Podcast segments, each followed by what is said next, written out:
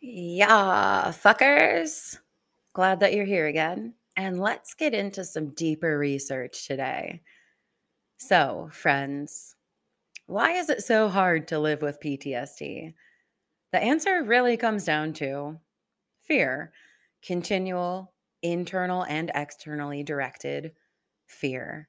Fear of self, fear of others, fear of all sorts of life events that we've learned to avoid and living under that fear without being influenced by it, not such an easy thing. Noting that you are freaked out, but not letting a trauma brain run away with it, hmm, goes against our wiring. We're designed to pay attention to the bad, and that system is amped up for us with complex PTSD because we've learned to be extra vigilant in life to see many things as being negative or potentially leading to negative events, to be extra sensitive in preparation for those dangers in a way that starts making everything seem pretty fucking dangerous. We already know. But this is especially the case, as we're often saying, when you have a head full of domestic relational abuse and neglect that's what keys us up to be terrified of others and a whole host of other normal daily happenings, including all manner of home based events. This is how we end up on edge 24 7, greatly impacted by life and reacting to things that others can't seemingly comprehend. Our brains are sensitized to things that hurt us in the past and our pasts are filled with other humans and otherwise standard human activities, fucking us right up. So now we're super fine tuned to everything. This ongoing, easily triggerable fear obviously speaks a lot to having chronic, traditionally untreated trauma. You can't break trauma activation patterns because so many things are still sending your brain and nervous system to the moon. That means you can't break out of those trauma learned programs to rewire the brain. And this past year, we learned a good deal about the neurological relay system that creates many of these lifelong disturbances namely fear responses that shatter our memory systems and play tricks on us, and the resulting self limitations that crop up when we are frightened into shutting down. So, at a certain point this year, I had a prevailing question.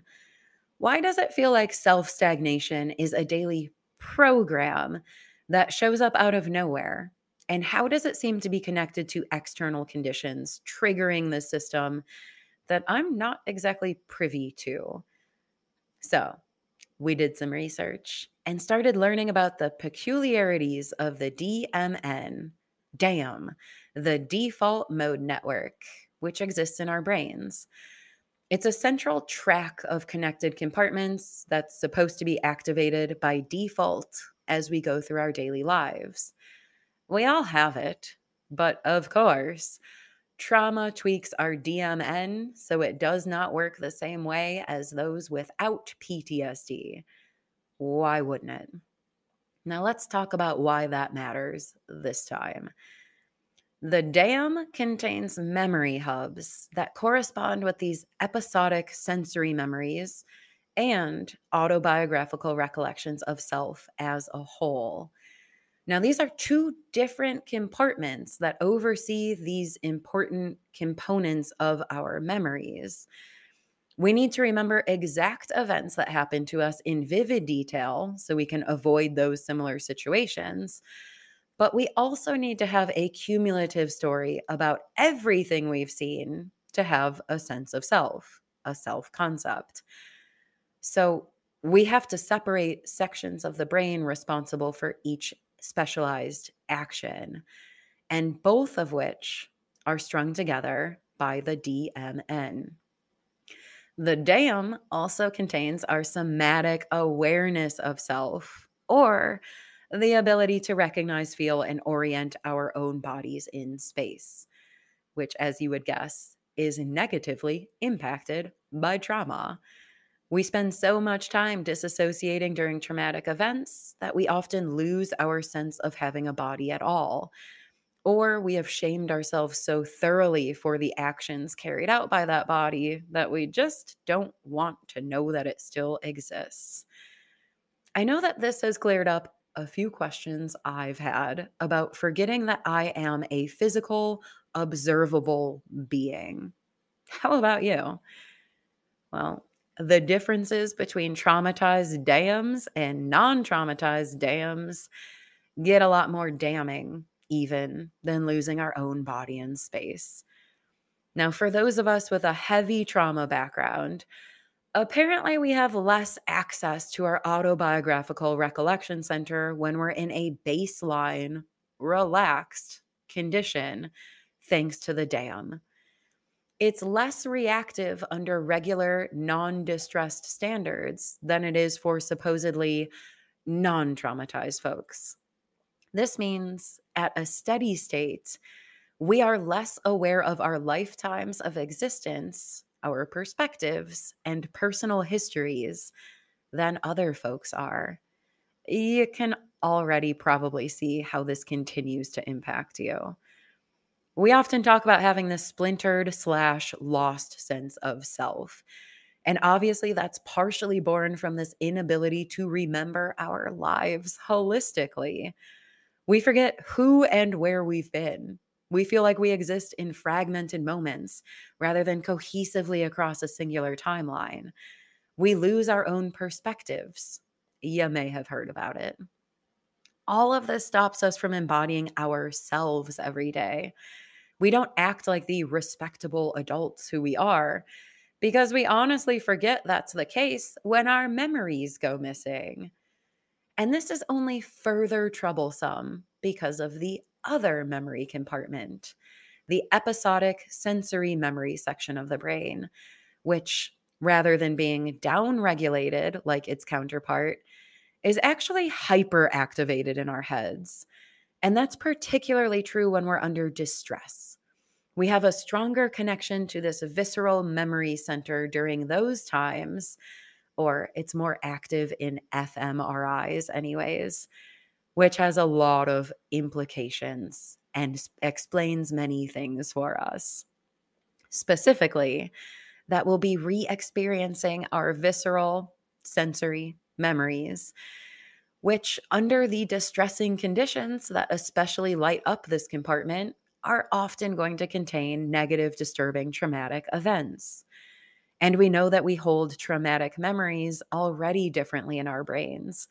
In this semi settled but semi unresolved state that contains a lot of perceptual information.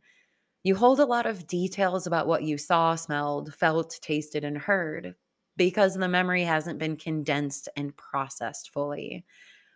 So, when we're tossed backwards into one of these episodic visceral memories with no connection to our autobiographical recall, we are in a very, very real way reliving the events. We're flooded with the same sensory information that seems to be as real and relevant today as it was 10 or 50 years ago. And in that state, unaware of our own lives and physical bodies in modern day, we're rather untethered from reality, right? We can't necessarily bring ourselves out of that sensory memory recollection so much as we just relive it. And even worse, we expand upon it. Whatever is happening in the modern day will elaborate upon the original memory so that it becomes a massive file of shit information, all of which seems to be happening in the here and now. This is really critical to understand because refer to the beginning of this episode.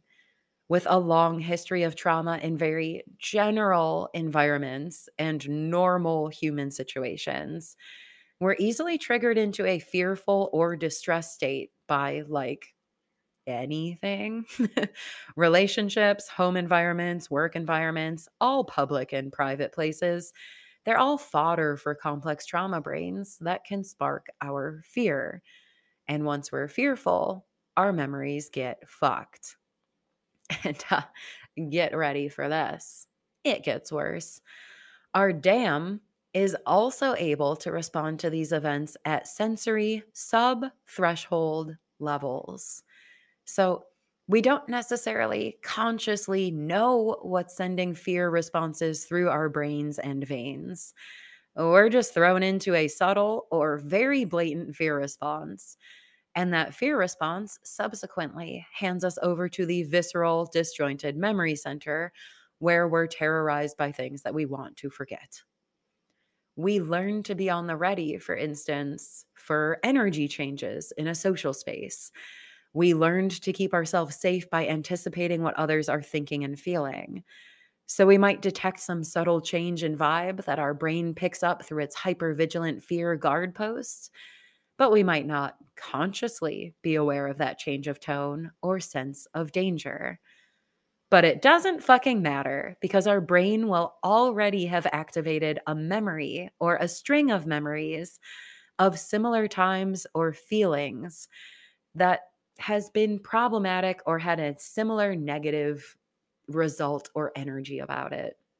And then we're just swimming in those old recollections again, as if they are happening here and now, all without ever knowing what caused that change, leaving us instead with this sense of having an unpredictable, random brain and body that we learn to fear themselves, creating a new penchant for disassociation and distraction. And from that vantage point, not knowing why our brain keeps tossing us into disjointed, upsetting memory systems, we have no control over our lives, right? We can't act in our own best interest. We can't even behave in ways that we want to because we'll be reacting to trauma patterns and fear not engaging our full brains. Consider that when we're thrown into reliving survival experiences, it naturally limits the available behaviors that we have. Executive functioning, not so much. Emotional responses, hell yeah or hell nah, depending on which way you swing. Old emotional behavioral patterns, no, there's there's no way to really fend them off. They'll be back. There's no doubt. This has the effect of continually limiting how we can act and who we can be, especially if we're in a situation that's routinely activating the dam fearfully. We then have limited control over what actions we can take, what thoughts we can think, what feelings we can have. And all of those things make us feel like limited versions of ourselves, like the versions we can't fully recollect, like we can't act in our own best intentions, like we can't follow through on our plans or decisions that we've already made. And we might have absolutely no idea why, which can only spawn further self condemnation and limitation. But uh, that's talk for another episode. So, Let's leave you here today with a lot to think about concerning the DMN, damn, in your own life.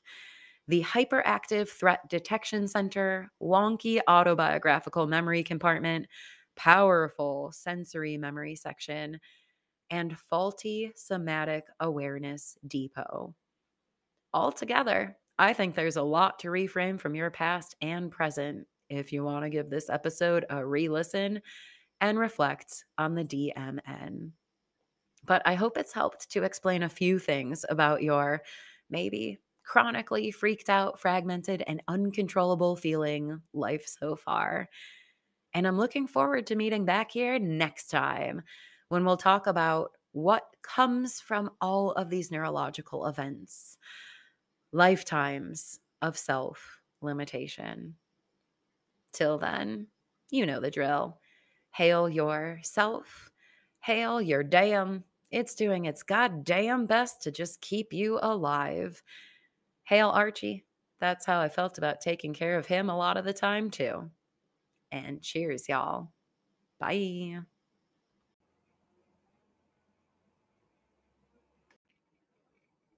Hey, motherfucker. If these shows are moving a little too fast for you and you could use to review and reflect on what's been said here, just hit up t-mfrs.com or traumatizedmotherfuckers.com to find the full blogged transcript version of every post. That way, you can go back and do a little further reflection on any of the points that may have really gotten to your trauma core. While you're there, you can subscribe so that every new blog post goes straight to your inbox and you stay up to date on the latest motherfucking news from this support community. I'll see you there, and thanks again for being a part of this project. Hail yourself, and cheers, y'all. Bye.